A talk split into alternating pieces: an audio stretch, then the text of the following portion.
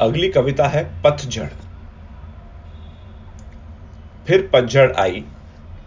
कई सपने सूखे पत्तों से नींद की शाखाओं पर से गिरकर ढेर हो गए।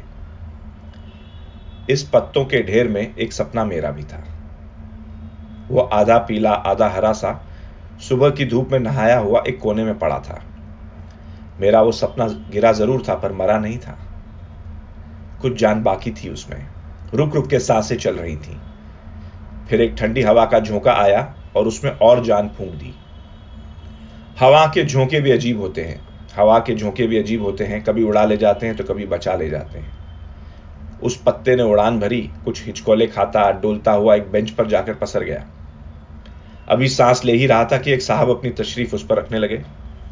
उसके हाथ पाँव फूल गए और मुझे भी लगा कि अब तो सपना चकनाचूर हुआ ही हुआ। इतने में एक और झोंके ने एन वक्त पे आके फिर जान बचा दी। अब टहलता हुआ पहुँचा वो एक कब्र पर। अब टहलता हुआ पहुँचा वो एक कब्र पर, चिलचिलाती धूप में बदन जल रहा था। इतने में छाव ने अपना आंचल उड़ाकर राहत दी। शायद वो एक माँ की कब्र थी। ठंडी छांव के साय में उसकी झपकी लग गई। जब आँख खुली तो देखा, वो मंदिर की सीढ़ियों पर शीश झुकाए पड़ा था। साथ कई साथियों का झुंड खड़ा था।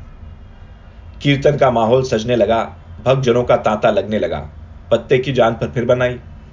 उस भीड़ में उसके बाकी साथी तितर बितर हो गए। अभी घने संकट में खड़ा, विचार ही रहा था, क्या करे कि चेहरे के सामने एक लाल दुपट्टा लहराया। हर और लाली छा गई। उस लाली में दो गोरे गोरे मखमली पाँव दिखाई दिए और धीरे धीरे उसकी ओर बढ़ने लगे। दिल ने कहा, अगर इन पैरों तले आ भी गया तो गम नहीं कम से कम मौत तो मखमली होगी। पर शायद वो हसीन मौत का हकदार भी नहीं था।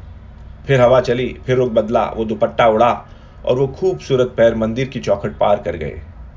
मेरा सपना उस चुन्नट से लिपटा, बस उसी को निहार रहा था।